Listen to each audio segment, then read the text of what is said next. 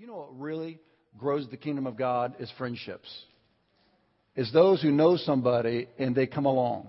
It's very daunting for someone to come to church all by themselves off a postcard or an advertising. That's just letting people know we're here because we're hidden right now inside of a school building uh, on a campus.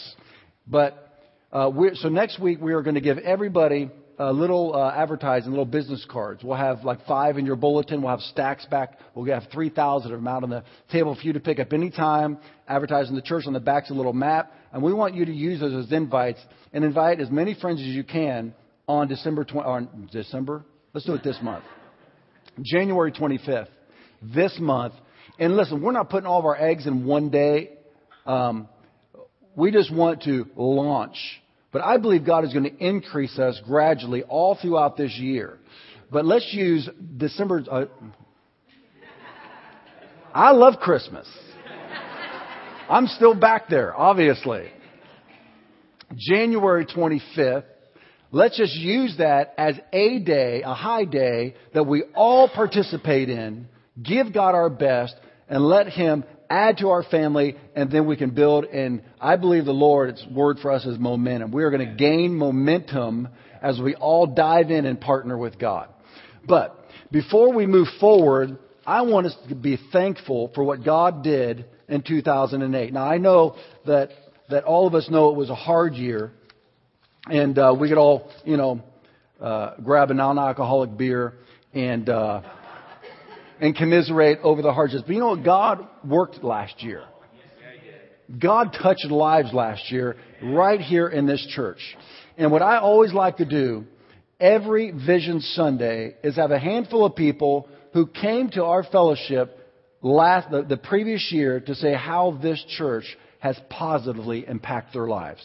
So I would like us to welcome uh, Chris Tower, Rachel Perry, Doug and Lisa Powell, and David and Tina Hernandez and Joel Peavy. Would you all come down? Let's welcome them. You guys come on down here.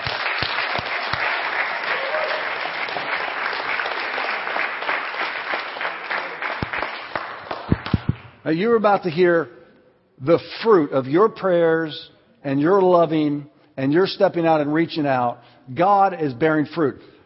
The end, if I can put this in business terms, forgive me for being crass, the end product of the kingdom of God in a local church is changed lives. Amen? People say, why do you count people? Because people count. Every person counts. And we love changed lives. That's why we're here. And so let's hear from some of these folks and tell us how, how has uh, being a part of this fellowship impacted your life? I'm, I'm Joel Peavy, that, that particular one that, that John mentioned. so, I, I came to this church, what, about six months ago? Something like that. Mm-hmm. And uh, it's been the worst six months of my life. Let me tell you. No, I'm just joking. so over the last two years, my life has changed pretty. Even when you screen the testimonies beforehand, you still don't know what you're really going to get. Right. That's right. On game day. Got to watch it with me, John. So my life changed pretty dramatically over the last two years, kind of unexpectedly. Not, not in a, in a, in a positive way. And I didn't really have a church family at the time to, to kind of fall back on. God was certainly my life at the time. Um, but when kind of all the dust settled, I knew that I needed to find a church. So just sort of at random, kind of looking at the internet, looking for churches around San Diego, um, ended up finding this place. I thought, well, I'll give this a shot. and I thought, well, this is going to be sort of this big, long, drawn out process for months of Sundays, just trying to find a church that fits. And when I came, this church had everything that I wanted, and I knew that it clicked. It had the right music. It had the most welcoming family of people I've ever been in, in any church that I've been in. And you guys are all of that, so thank you. John is, is, is amazing. Um, he's one of the best pastors that. I made sure he was going to say that in the screening process. That's right. No, I, I, I mean that. I mean that completely sincerely. I mean everything I said about this church. It's, it's, it's definitely been. I would say it's, it's been the best church because of all those reasons mm. that, that I've been a part of. Mm. And um, since then, you, you know, you kind of look at your at your life and you think of all the different stages you've gone through. When I think about the particular stage that, that I'm going through now that, that, that started back then, this church stands forefront in that, in my memory. Like Mm. that's sort of the, the, the place where it, you know, Mm. kind of builds from. So I'm just looking to keep on building that with all of you and with John Amen. and everybody else. Amen. Awesome. I I have to say one more thing. Th- This was not this was not a point of finding a new church, but I have found somebody very special in my life, and that was from this church. So.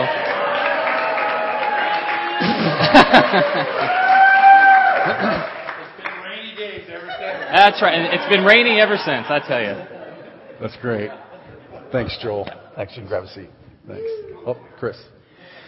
Well, um, I grew up in the church, and um, as a result, I think took everything for granted. Um, believed in God virtually my entire life, but um, God ordered my steps in such a way that the last few years have been very, very difficult. And um, and looking back now, I'm very glad that they were, because by taking a lot of things away, it's forced me to look to God.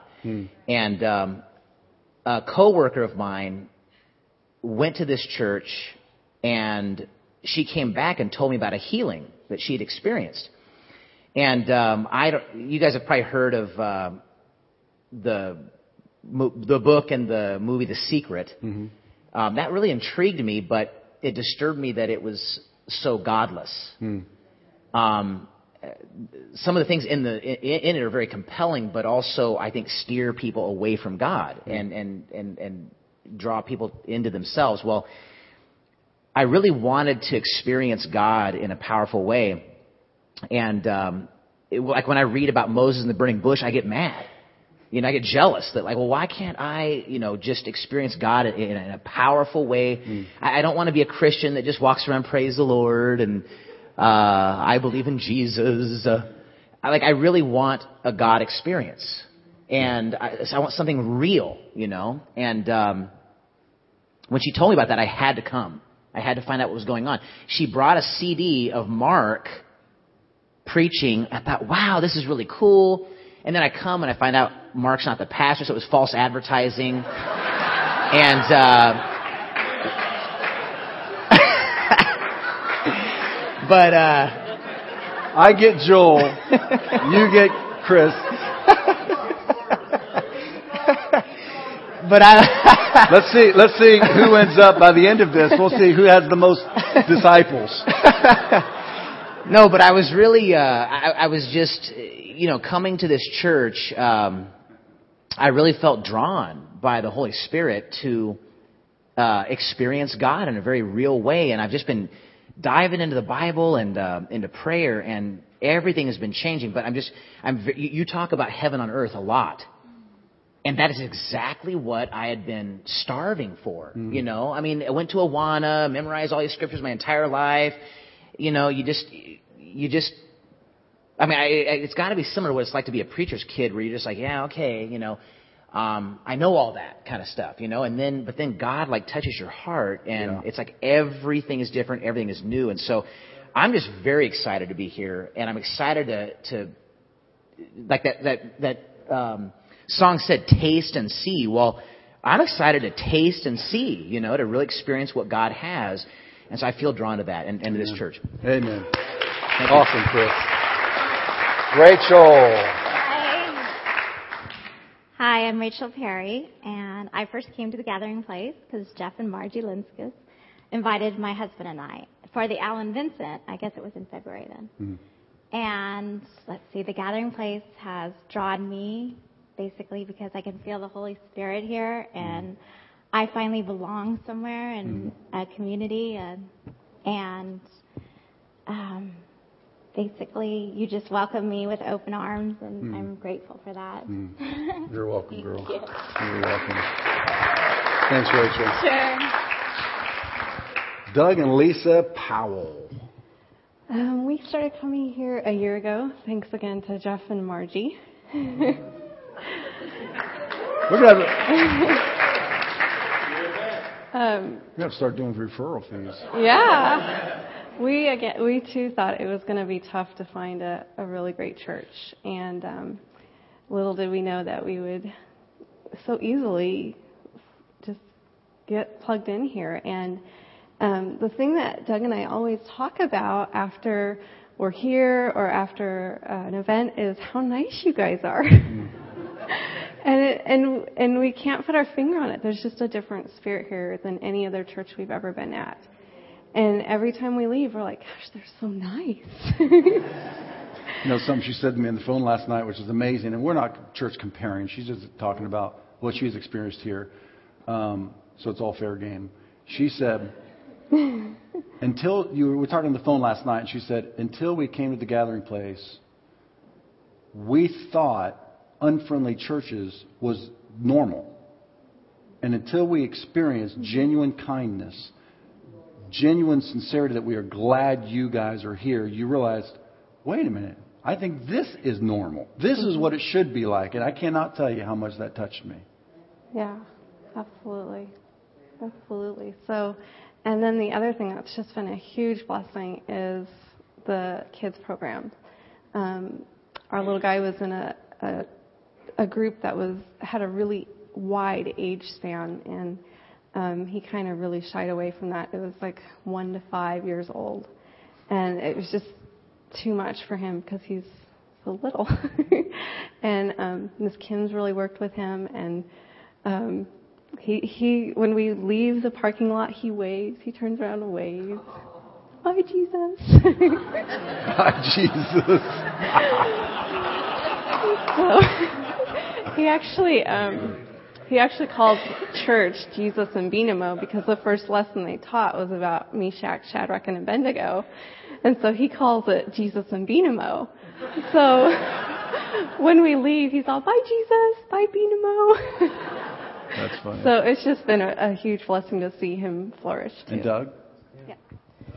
Um, well, in in 2007, uh, the Lord was really setting us up for for changing churches. There was just a dissatisfaction with where we were at, and um, I remember having a lot of conversations with Lisa as we were as we were visiting different churches that there were a lot of criteria that we wanted in a church, and we would have these conversations of of what we were going to have to sacrifice uh, which, which criteria we were not going to be able to find because we just didn't think it, a church could meet all of those requirements.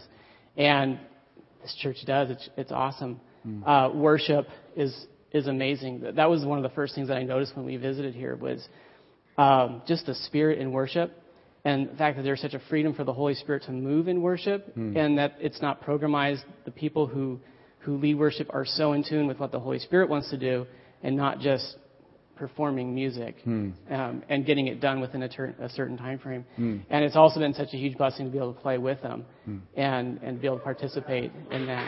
So, yeah. Well, I want to say uh, to Doug, you know, he he plays the the fiddle up there. I mean, he's just he goes crazy in that thing, and he says, and this is for Heather and Mark. He says he's never been able to play his instrument. He's he's very skillful. He's never been able to play his instrument the way he's dreamed of playing it for God in the house of God because the music is always so so so programmed. But we have so much freedom and we believe that we can worship God with our instruments. When I played drums back there, I, I used to play in bars, and I mean, it, um, unfortunately, if you get on YouTube now, you can find a video of me. and the band I used to be in, somebody posted it. It's a nightmare. All my high school friends got me on Facebook. Now everybody knows everything. And I was watching this video, you know, and my 10 year old's like, Dad, did people like ask for your autograph and stuff? I knew you played drum, drums, but I didn't know, you know. So when I play drums, man, I, I'm done playing for people. Man, I love playing for him, and I want to give him every ounce of every. I tore my sticks for him. I do all that for him. I mean, go for it, you know. And it's not performance; it's worship. And Doug and I were talking on the phone last night, and he said, it's exactly how I feel. It's the first time I've ever been in a worship band where you're allowed to just cut loose and go for it, not worry about people thinking you're performing. I want to play my fiddle for Him. Amen? So welcome you guys. You're a blessing. Thanks for being here. And David and Tina just got married on New Year's Eve.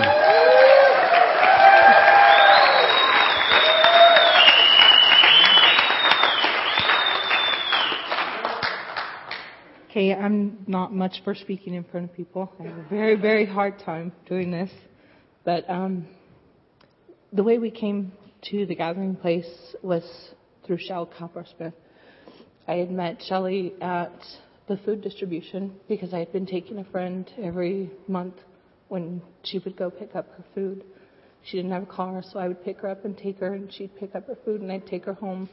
And Shell just walked up to me and introduced herself and just was so nice. I was like, wow, is this lady for real? Mm. I, I, I, I really, I was just like, wow, this is how how can she be this nice?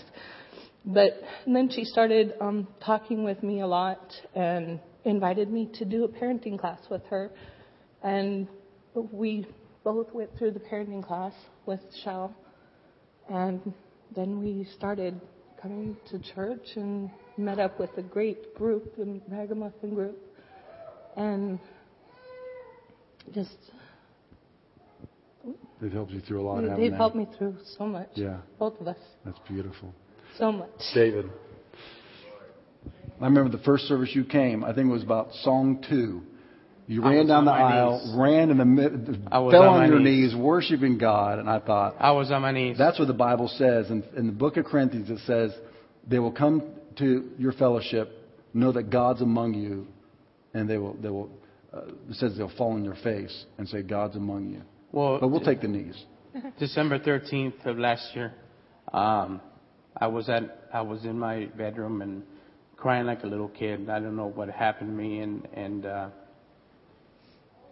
something opened up in my heart. You know, uh, I felt God's presence, and then um, Tina would come home uh, after distribution, food distribution, and say, "These people prayed for you," and I'm like, "Why are they praying for me? They don't know me. You know, you don't.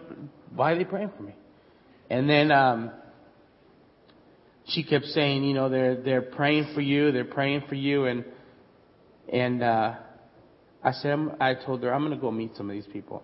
Then we met Shelly, and Shelly says, I got this guy who, who's who's a Harley Davidson kind of guy, and and he's you you'll love him, and and uh, that was Matthew and and Bonita, and uh, we spent a lot of time at their house, and and uh, she married us um, December 31st.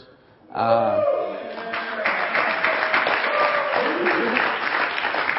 um, but I, but I, I mean, uh, I had I had a rough time. I, we've had a rough rough year uh, where my medication and everything like that uh, kind of went out of whack, and I ended up in the in the loony bin um, because of my medication. And, and then I called I called Mancini, and he kind of talked to me and you know and eased, eased the, what I was going through.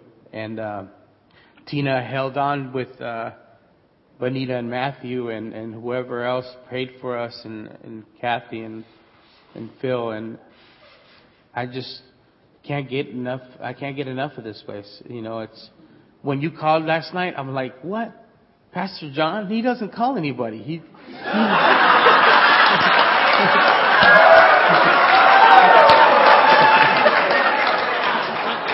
It must be it must it must be real real important.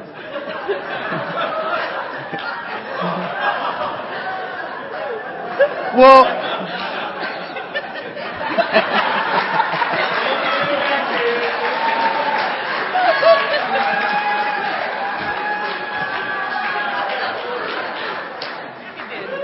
but what I found here was the laughter, the laughter, and uh, I love John. I love John, and you know, and we've had some tough times, and, and uh, God has provided for us. Amen. Amen.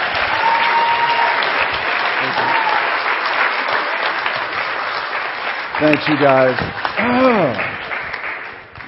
Honey, do I need to qualify that or just leave it alone? We're going to leave that one alone. All right.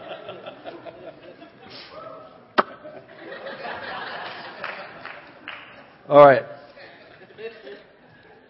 God has truly poised us for growth. And I'm saying that to you today by the Holy Spirit prophetically. I don't step out and say things like this. Uh, irresponsibly. And, um, but before we take that step forward and talk to you about the word of the Lord, there have been a handful of people behind the scenes that have worked so many hours. I know you'd think, well, what's there to do? I don't even want to go into it. It has just been an enormous amount of behind the scenes effort and work. Uh, God moved us into this place so that we can prosper. But what has gone on behind the scenes to get us to the place where we can truly be a great church could not have been done without these people.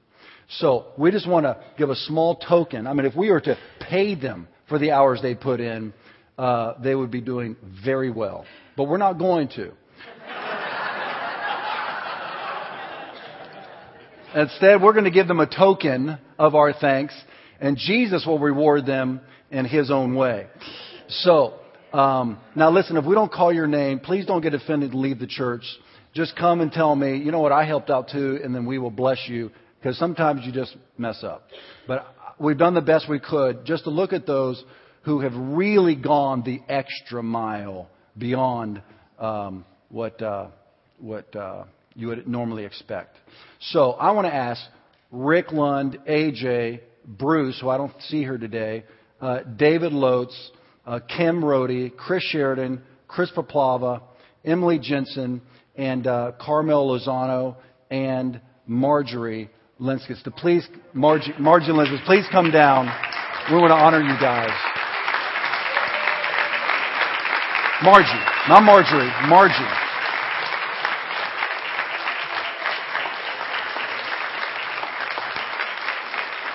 Margie, Margie, Margie, Margie, Margie.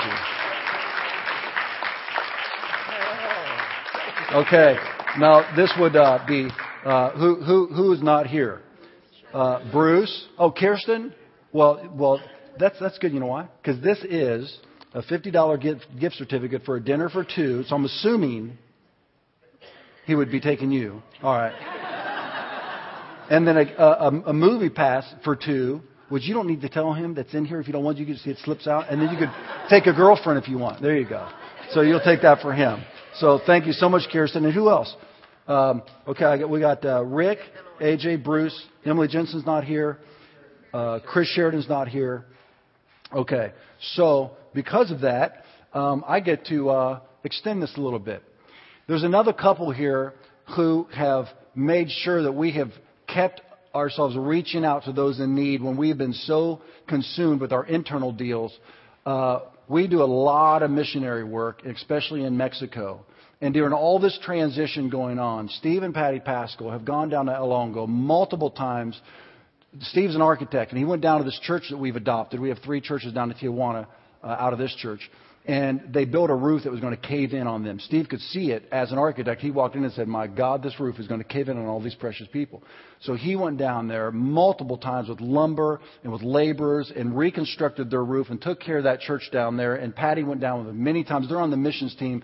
And I wanted to give you guys something today, and I thought I was going to run out. So I'm going to ask Steve and Patty Pascal, please come and receive this as well.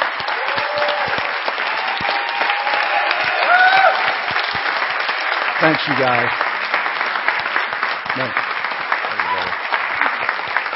Amen. So let's give them one more round of applause and thank them for all their work. Thanks, you guys. Thank you. Thanks. Margie. Thanks. All right. Love's not easily offended. Okay. So this is for others. Whew. Okay, let me take a drink of water and then we'll shift gears. Junior high, in or out? Okay, junior high, you're out with the youth church. And uh, let's jump forward. It's cold in here again. Now, last week, last, la- how many of you are cold? Raise your hands. Okay. Last week I mentioned this, and I was told that it's automatically set by the POSD. So I'm going to say this out loud publicly. Forgive me, whoever is responsible to get a hold of POSD and let them know that this is a refrigerator in here, I'd appreciate it. Summertime, it'd be great. But I see Margie, or Margie. See, now I'm stuck because you like we're up in my business. I, I see Marcia back there, the tech team going like this, has a, she has a scarf on. Okay, that's a sign.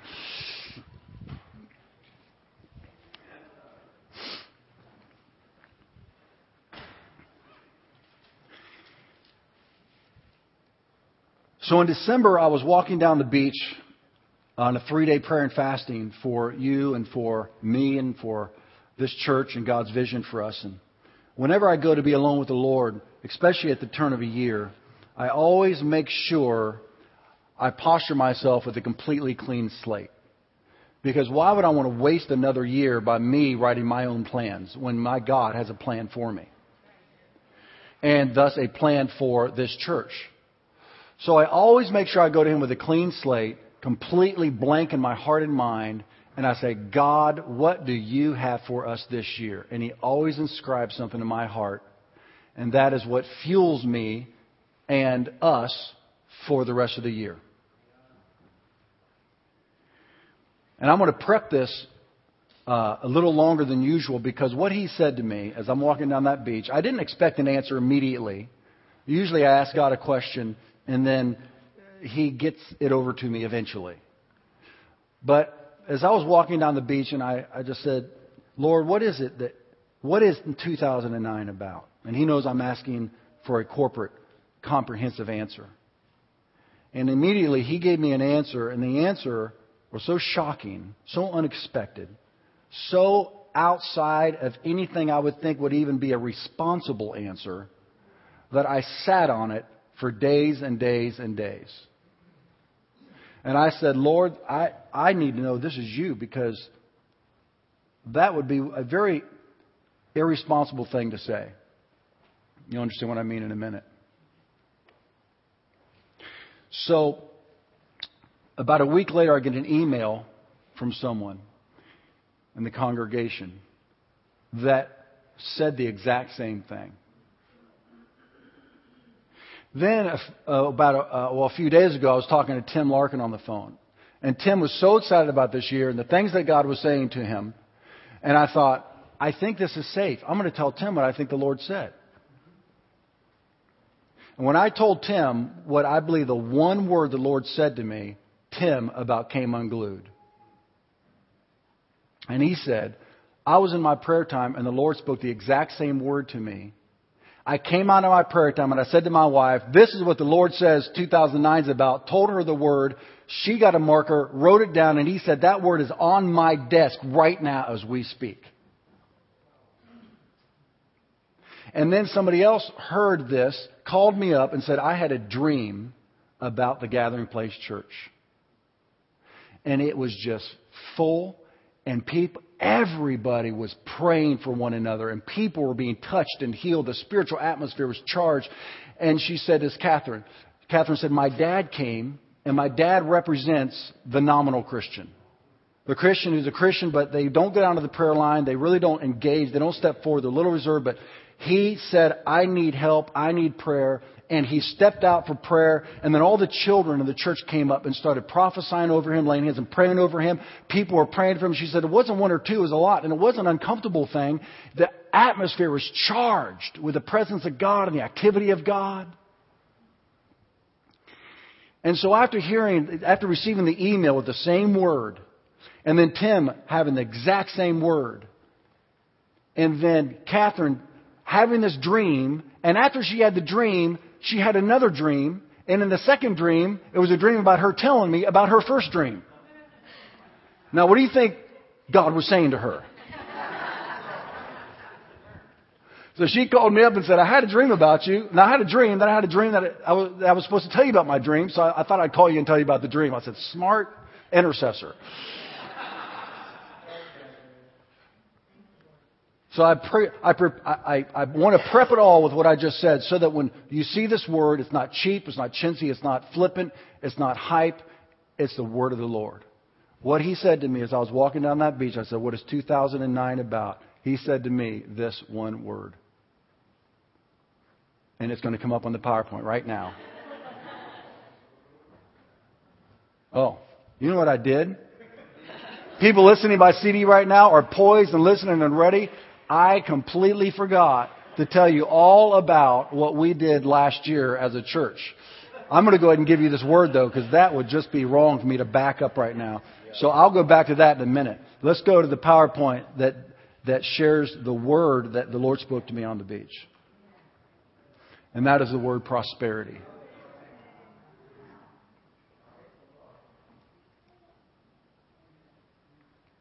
Now, you don't want to ask the Lord a question like, Lord, are you aware of the global economy situation? You don't want to ask a question like that when the sovereign Lord has said what he's going to do.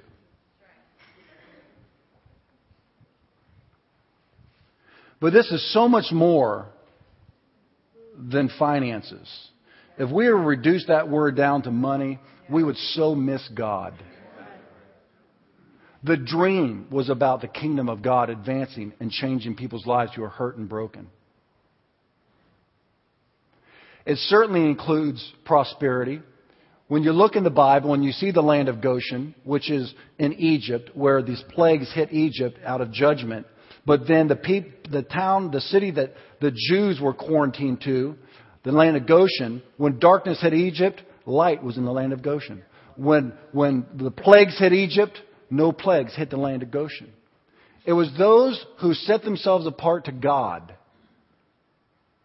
that were not touched with the plagues. They were blessed by God in the midst of judgment. That's our God. Amen? So I'm including financial prosperity in this because when you look throughout the Bible, when the Bible says shalom or prosperity, you look that word up, it literally means wholeness, health, wellness, prosperity, social wholeness. It means relational, physical, spiritually, emotional. The Jewish, the Jewish mind does not categorize prosperity. Shalom means complete wholeness, internal and external, social, financial, career, marriage, family. That's prosperity. And so I'm just saying, yes, Lord. I'm not trying to detail it. I'm not trying to dictate to God what that means. I want it all. So, what I want to do now as a Bible teacher is to share how it is that this word can truly come to pass. Let's look at the scripture, Jeremiah 29:11. He says, For I know the plans that I have for you, declares the Lord. Plans to, say it out loud, prosper, prosper you and not to harm you. Plans to give you hope and a future. Now, why would God need to say that to this group of people, His people? Because they were in bondage. They were slaves. They had been taken over by the Babylonian kingdom. And they saw no hope in the natural in the political arena, in the market arena, they were powerless. And the Lord speaks to them and says, I've got a plan for you. I'm going to prosper you. I'm going to take care of you. Look what it says in the message translation. I really like this. It brings out the heart of God. I know what I'm doing. I have it all planned out. Plans to take care of you, not to abandon you. Plans to give you the future you hope for. So, I want to answer this question now. If this prophetic word truly is from the Lord, what is my part?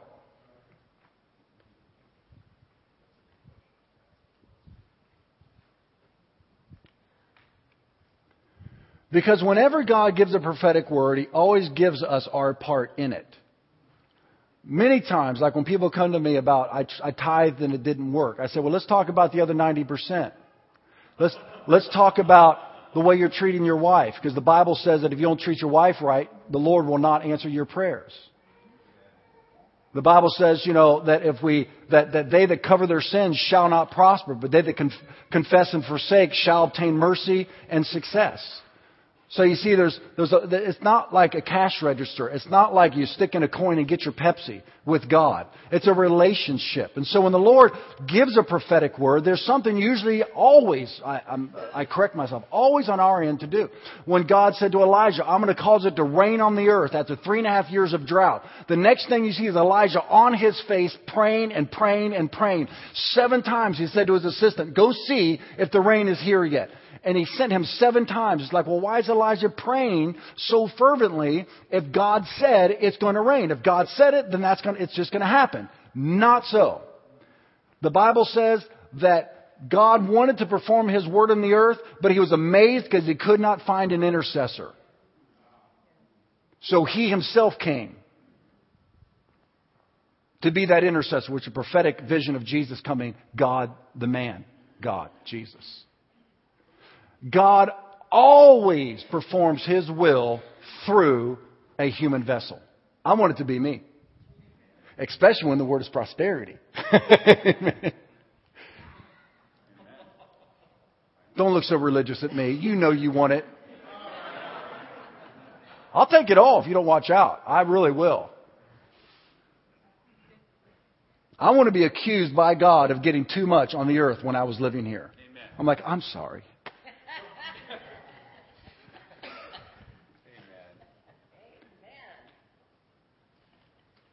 Tim called me back after he said that the Lord spoke the word prosperity to me for 2009, and he said there was another part to it, and this is critical.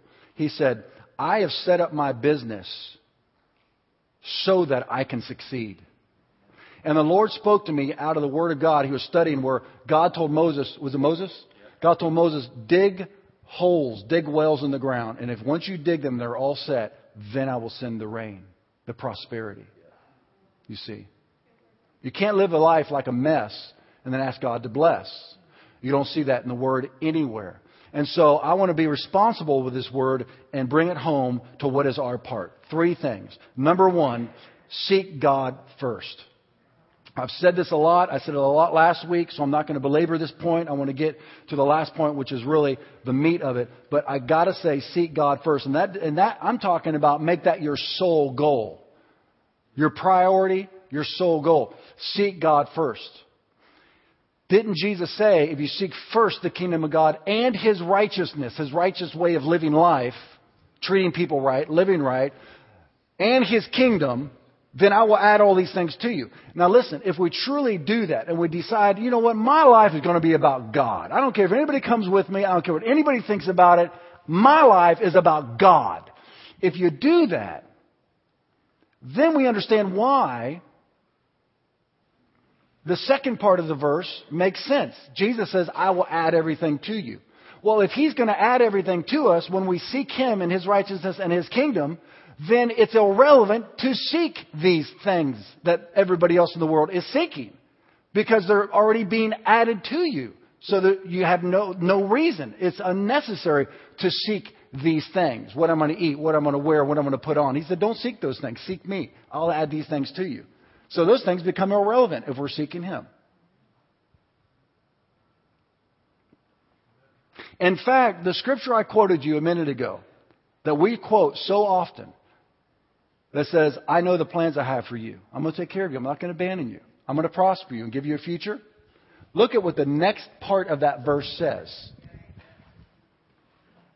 When you call on me, when you come and pray to me, I'll listen. When you come looking for me, you'll find me. Yes, when you get serious about finding me and want it more than anything else, I'll make sure you won't be disappointed. God's decree, I'll turn things around for you. Amen. See, that's the context of prospering with God. He wants us to grow up and quit using Him. He wants us to love Him back. And like a good daddy who owns it all and is not nervous about anything, will begin to bless, even in the midst of a world economy, even in the midst of the worst marriage, in the, in, the midst of the most relational conflict, in the midst of incurable disease, whatever it is, our God will begin taking care of us in ways we've never imagined. So, number one, we got to put God first. Seek Him first. Seek His kingdom for this word to truly come to pass. Number two is to believe it. This is a profound part to play in this. Do you know the Bible says that Jesus could not do many mighty miracles except he healed a few sick folk? And he marveled at their unbelief. God himself came down to the earth and stood right in front of us and said, I've come to heal your leprosy. Well, I don't believe it. And Jesus says, I'm right here. I want to touch you. You'll be healed. And he said he marveled at their unbelief. He did healings all over the place, and they just, the Pharisees wanted to kill him. His own brothers and sisters thought he was a lunatic. You can see that in the scriptures that says they thought he was crazy. God's trying to reveal himself and do good. I remember one uh, brother, Kenneth Hagin, said that he went to this hospital room to pray for a pastor to be healed. He was on his deathbed. And as he was standing there, Jesus appeared in the hospital room. And Jesus, and, and Kenneth was watching him, and Jesus went over to lay his hand on the man in the bed, and the man said, No, no, no, I'm not worthy, I'm not worthy. And Jesus said, See, I want to heal him, he won't let me.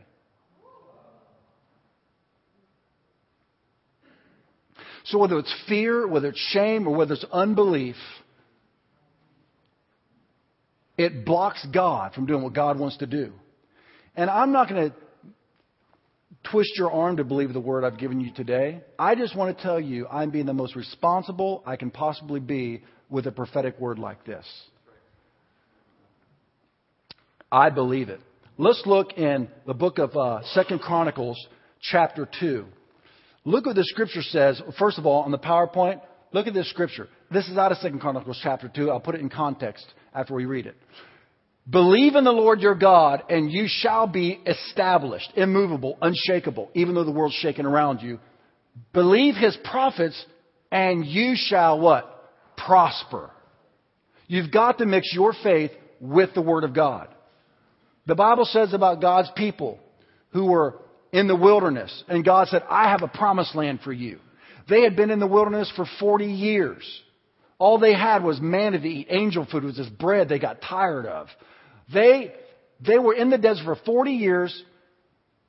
Well, initially they were in the desert for only a few days. And God said, I'm going to take you into the promised land.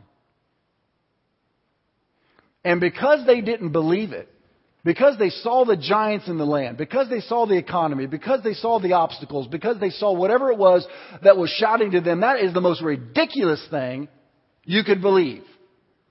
That you, this, this, this people, the Hebrews, you're not military men or women. You don't have military training. You don't have the organization. You're the smallest nation out of all these other nations, and you're going to go into the land of Canaan and you're going to take over this land. It was ridiculous, and the Jews thought it was ridiculous too. And God says in the book of Hebrews, because you did not believe me, you will not enter in. And they spent 40 years in the desert when they only had to spend a few days because of their unbelief. So when a new generation came up, Joshua and Caleb, who were young men at the time, they waited 40 years. They were the only two that believed. After 40 years, God said, okay, I'm going to give you another chance. Joshua and Caleb basically said, you all either believe or shut up. Because we are not waiting another 40 years to go in and take the land we could have had if everybody believed the first time. I don't normally do this, but I have somebody raising their hand. This isn't about the Chargers, is it? Okay.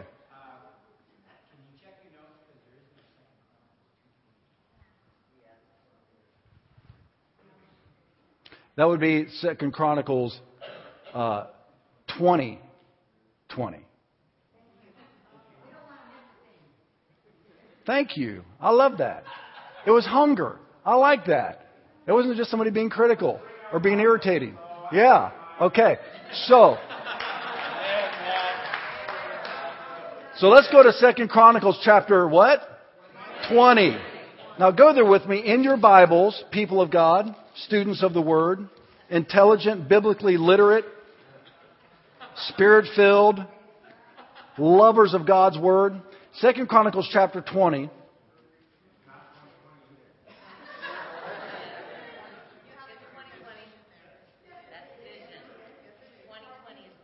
Yeah, oh, I like that. 2020's vision. You know what I'm going to do? I don't have time to go through this chapter. You read this chapter on your own. But all I want to say about this chapter is they were up against something that was so impossible that the king, with all God's people, came together and he said, This army is over, going to overwhelm us. We, we have no strength. We have no, we have no resources to overcome this, this onslaught. But our eyes are upon you. Then the Spirit of the Lord came upon somebody in the congregation and said, You don't have to fight this battle. I'm going to fight it for you. Then he gave them the instructions, which was, All I want you to do is don't bring out your weapons, don't bring out your mighty men of war against this massive army. I just want you guys to praise me. Send out your singers and just sing. It's the most ridiculous battle strategy. Could you imagine if that, if we started doing that right now in the war that we're in? The new strategy that comes down. You hear it on CNN. New strategy. They've sent musicians to go out into the battlefield and begin to sing songs.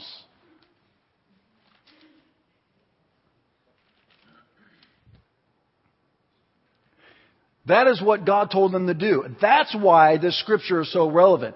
That's why right before they did it, they said, believe in the Lord your God and you shall be established. Believe his prophets and you will prosper. Why did he have to say that to these people? Because they were told to go out and start singing Jesus loves me, this I know in front of a massive army that was going to wipe them out. They said, believe the word of the Lord and you shall prosper. They went out there, they began singing and God sent angels and confused the army and they, they slaughtered each other and they ran off and Israel picked up all the spoils. They didn't even have to fight in the war. But they did have to do what the Lord said, which was to praise Him. That was their assignment.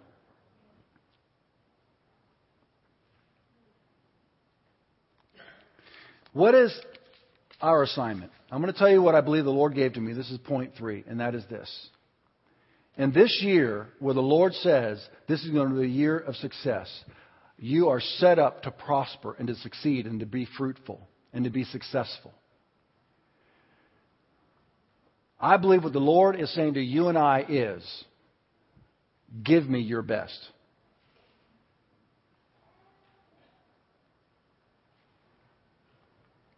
Don't give me half baked. Give me your best. And this is the way he said it to me last year. Do the best you can with what's in your hand.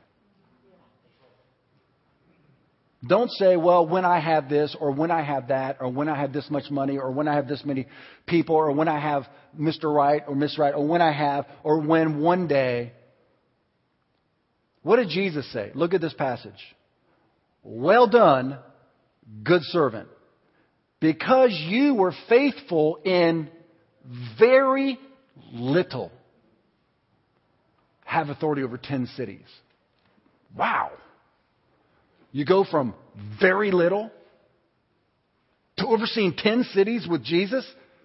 He's looking for not competency, he's looking for availability and faithfulness.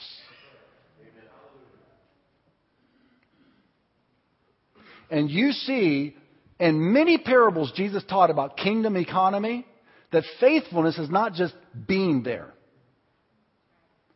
Faithfulness is doing the best you can with what's in your hand. Everything great in the kingdom starts small.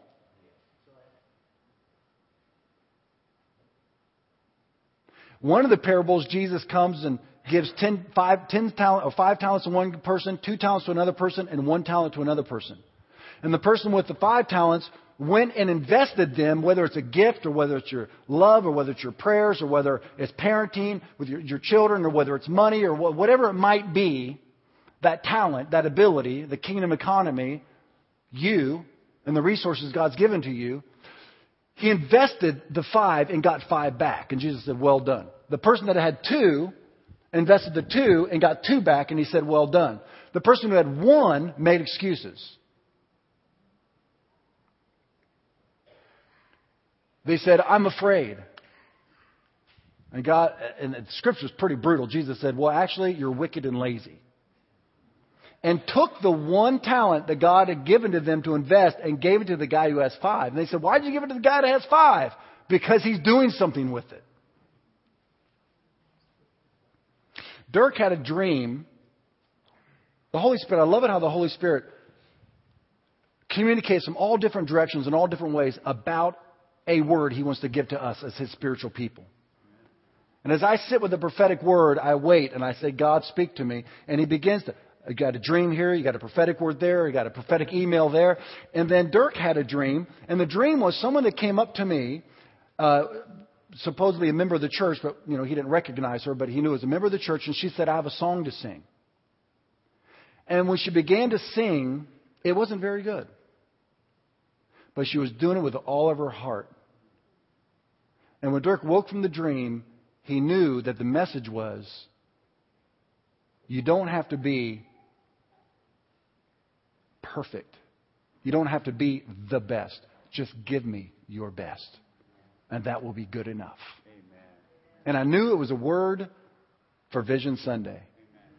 That everybody has a part to play in the kingdom of God. We are about to do something great. Let me say it this way God is about to do something great. Are we all going to jump in and do it with Him? Or are we going to sit back with a person like with the one talent and say, well, I don't know, not me, because. I have this whole list of excuses why you never really did anything with God. Or are you going to step out with the very little that you have and watch God do something with it? Here are some biblical examples. David had a sling and five stones. That's King David. I can't go through all these biblical stories if you're not uh, familiar with them, so I apologize for that. But just start reading the Word of God, and you'll start learning all these powerful stories, real encounters that people had with God, walking with God. David, a teenage boy, had a sling and five stones. With God, he only needed one stone. And he knocked out Goliath and won the battle. Moses had a stick. And that stick became a very powerful rod of God that split the Red Sea, among other things. Noah had a hammer and some wood. Talk about faithfulness, 110 years it took him to build that ark. He didn't have a big crew, it was him. He was faithful, and look what happened. There was a widow in the Bible who had one jar of oil. And she told the prophet, the creditors, the bill collectors have been calling me and calling me and calling me. Well, coming over on a donkey and harassing me. She said, the creditors are coming. The creditors are coming. I only have one jar of oil. Oil was a, a, a the, their primary source of economy back then. I have one jar of oil left. I only have a hundred bucks in my checking account, and the creditors are calling. She says to the prophet. And you know what he said? What do you have in your house? She goes, Well, I have some empty jars. He said, Gather them. And then go to all your neighbors and get as many jars as you can. And every time she brought a new jar in, more oil came until she was incredibly prosperous. But she started with that one jar of oil. What is in your house? What is in your hand? There was another widow. There was a drought in the land, and the, and the prophet came to her and said, Won't you bake me a biscuit? And she said, I only have a handful of flour and a little oil in a jar. And he said, Make me a biscuit first. And she did, and she was provided for in a profound way. Abraham only had a word from God. Leave your family, leave your country, go to a land I will show you. That's all he had, and now he's called the father of faith. There was a little boy in Jesus' ministry who had five loaves of bread and two small fish. But when he handed them to Jesus, he fed 20,000 people with them. Peter had a boat and a net. That's all he had. And do you know that Jesus could have made those fish jump into the boat? But he required Peter to do something with his net. And it was really complicated too. The Lord always gives instructions that are incredibly complicated. Like, throw your net over the other side of your boat.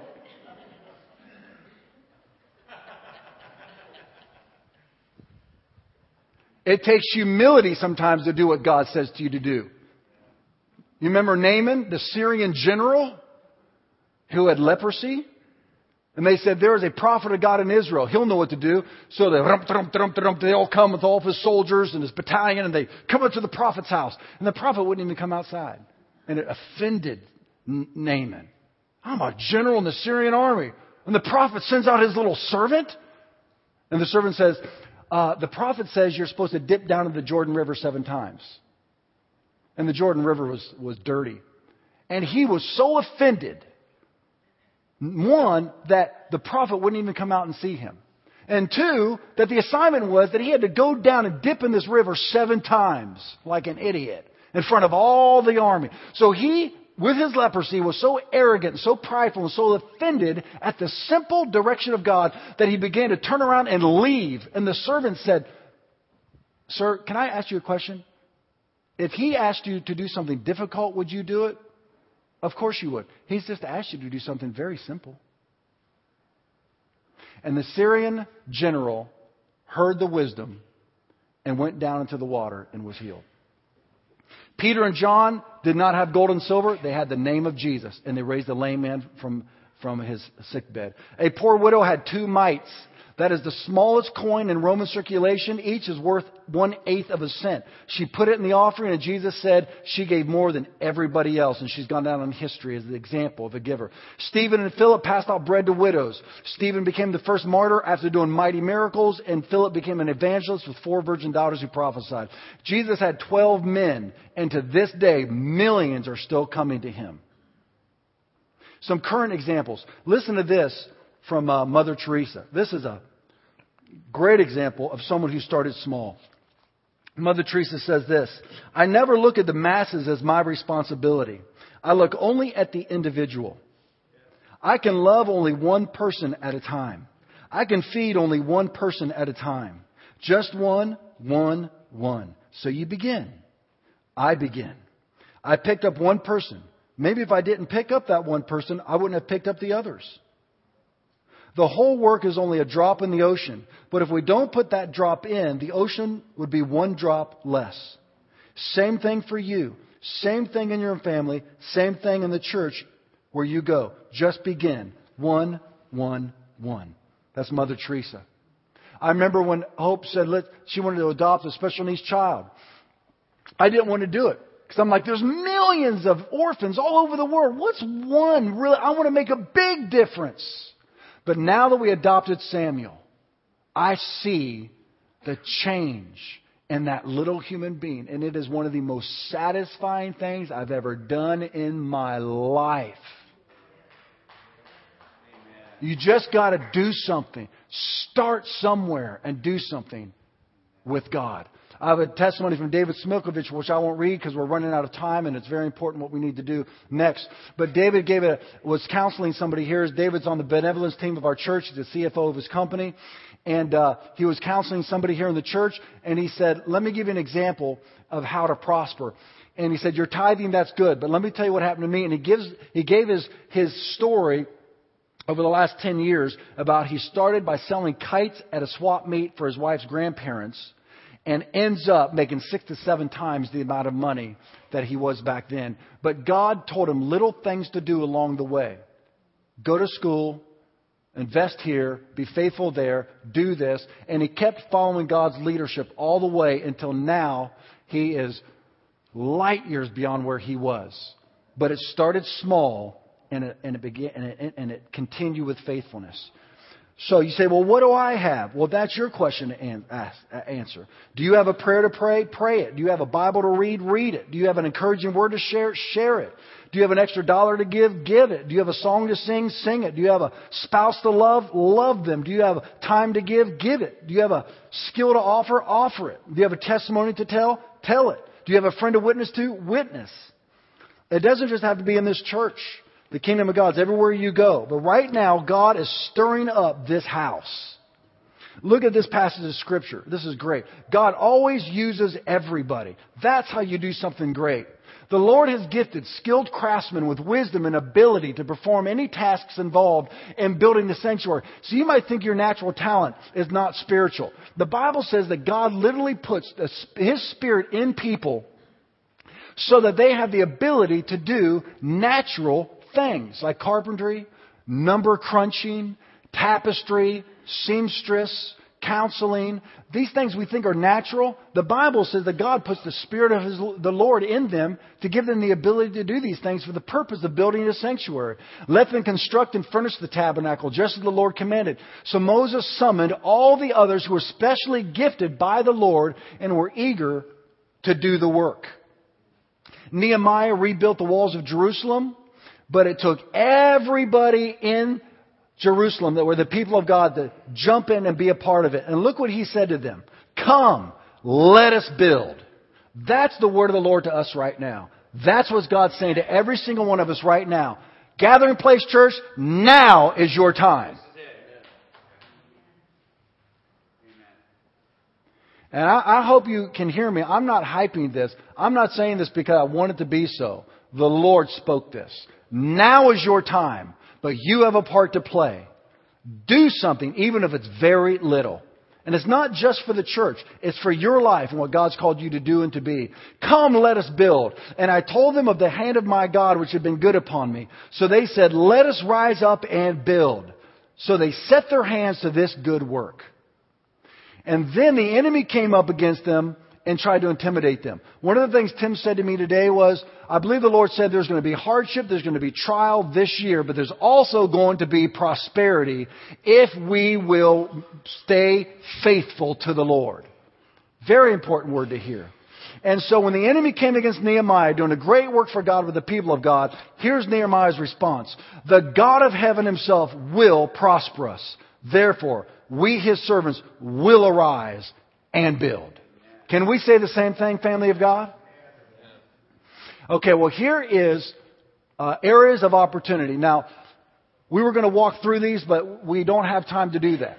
But let me just have these come up on the screen about where can I pitch in? What is needed right now in the Gathering Place Church where I can roll up my sleeves and be a part of it?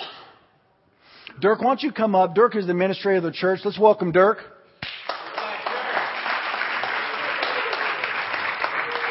Yeah. Dirk, why don't you uh, very quickly walk through this because Tim's going to come up and receive the offering in just a minute. And then we want people to have an opportunity to go out to the information center and sign up uh, for some of these teams. All right. Wasn't great hearing all the testimonies about those who came to the church?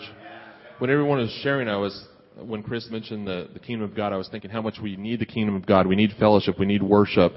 But as John was teaching, I, it's, it's amazing to think that the kingdom of God needs us. And I just want to encourage you, the kingdom of God needs you. You're not just here because you need the kingdom of God, but it's because the kingdom of God needs you and you have a place to plug in. And I just want to share, when I first started coming to the church, um, the first thing I started doing is John called me and asked if I'd bring a couple dozen donuts and pick them up on the way to church. And that was the beginning of the hospitality team. And just this week I was talking to Doug and he was mentioning how he took, um, you know, those gifting tests before, or wasn't sure what his gifting was. And his gift is he's a barista and he's going to be, join, be joining the hospitality team. He's going to bring his espresso machine here in a few weeks. So it's just great to see people get engaged in their gifting. And I just want to share with you, you have significant gifting that you may not realize. Like there's guys setting up signs, and there are people who come to church and get saved or eternally changed because someone set up a sign. And so there's there's awesome ways to get involved. Um, some of the ways to get involved, there's a first touch team.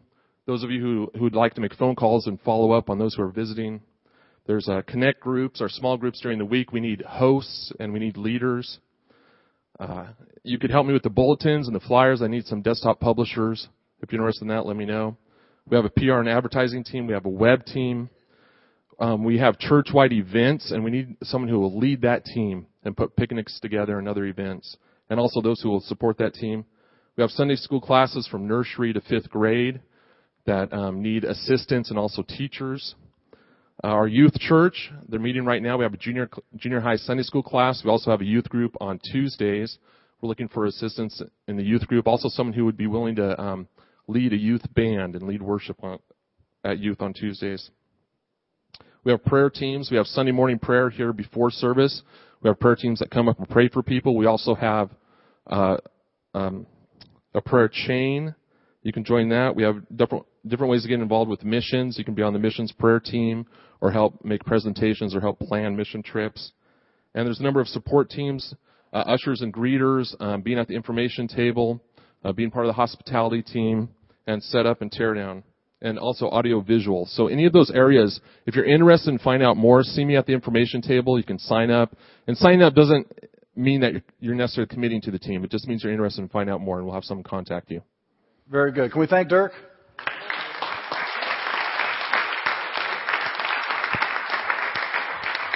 Whenever I, whenever I see or think of Dirk, the song comes into mind, the wheels on the bus go. I think without Dirk, man, the wheels would not stick on the bus. Okay.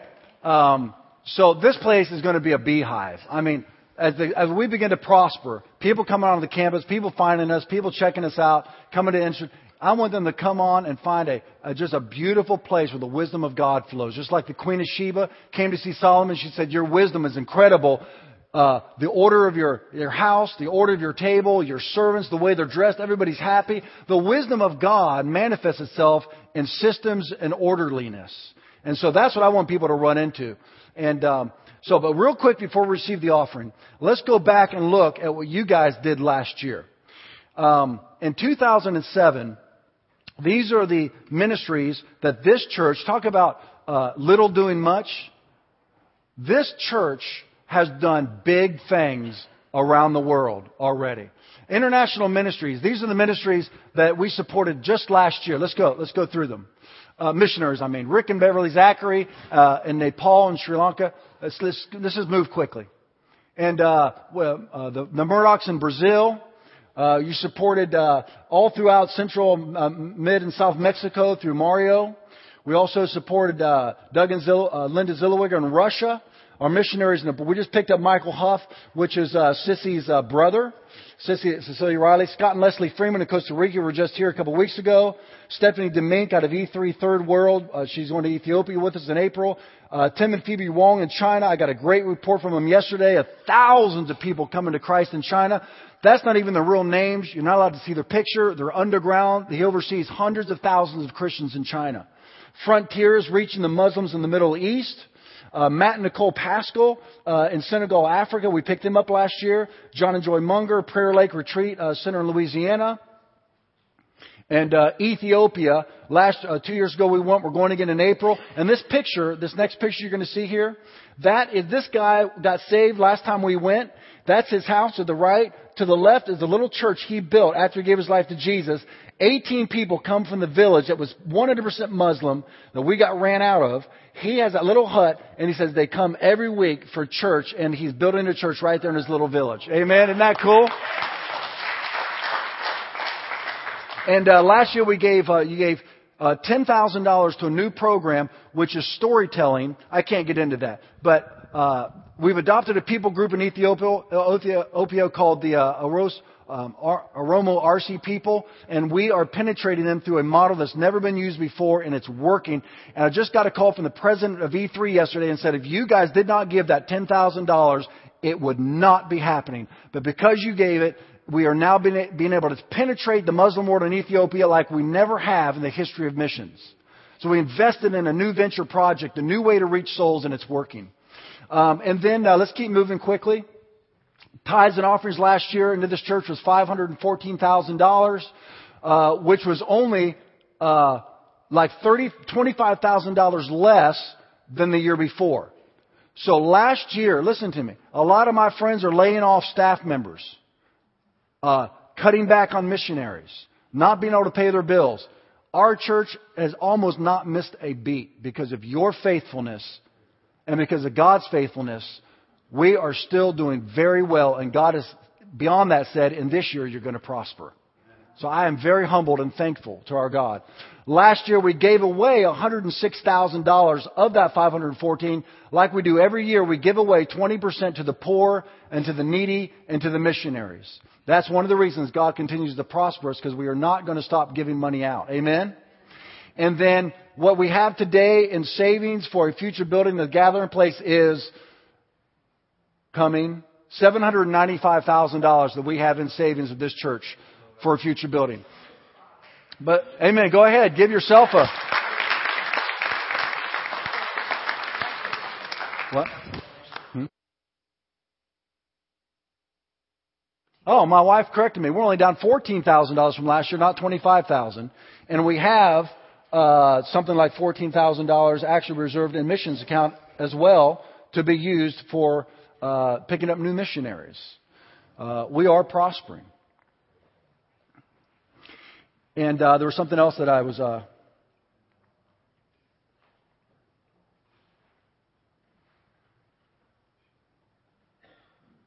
there's something else I was going to say right there. Oh, yeah, I want to say this. When I was in Russia, I met with a church in the forest. In China, they meet underground in musty basements. In India, they meet in huts that get to over 120 degrees inside. Even when I go down to South Mexico, meaning these little concrete, really just a, like a garage where people cram in there, just loving God with all their heart. I know it's a little inconvenient to meet in a school instead of having our own building, but we are blessed. God did not give us this school to decrease, but to increase and to become the thousand strong He's called us to be. And I think we need to be thankful. Amen? Amen. So let's use what God has given to us. And let's do the best we can with what's in our hand. Amen. Tim, will you come receive the offering? Thank you for being on Vision Sunday. It's going to be a great year. I'm going to go out and outside so I uh, can, can greet any guests we might have. I am really excited about this year, and I'm glad we're going to do it together.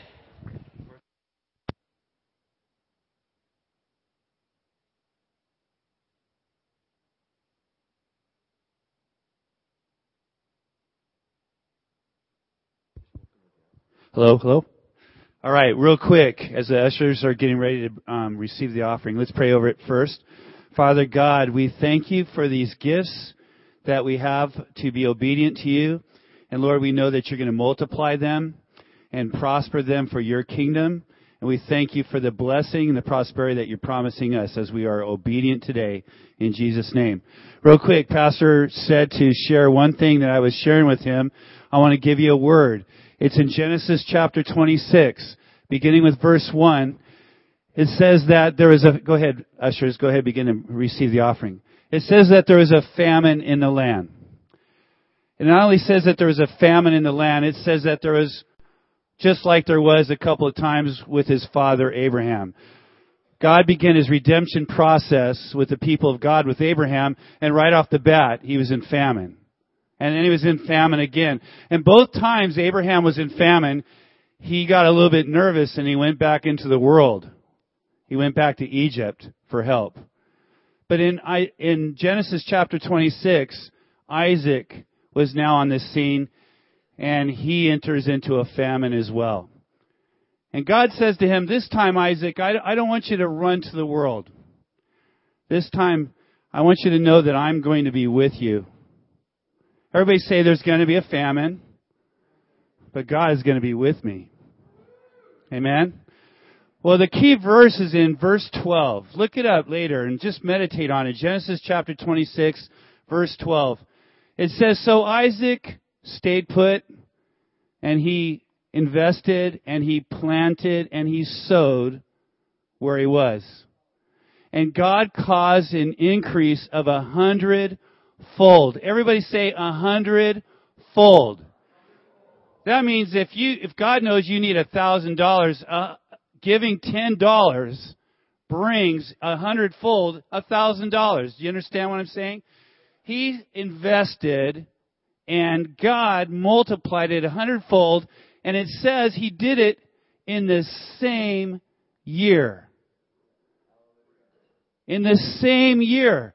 As the famine hit, he stayed put. He didn't run around into the world to find his help. He said, God is with me. He planted and he sowed and he invested and God multiplied him a hundredfold in the same year. Everybody say famine and increase in the same year.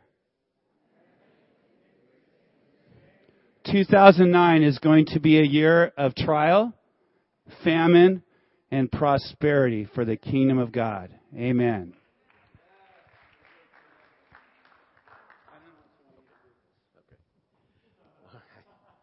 Okay.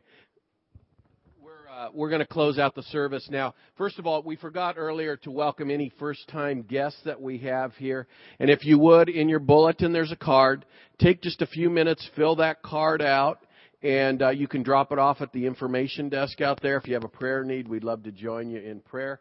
We want to open the altars now for the ministry teams. If you have a need, uh, any type of a need, uh, financial need, uh, a need, physical need, healing, whatever it is, please come forward. We want to join you in prayer. And uh, we just uh, want to release everyone else. Go and share the gospel with someone. Share the exciting things that are going on here, and let's reach this community for Jesus Christ. Amen. Amen. Amen.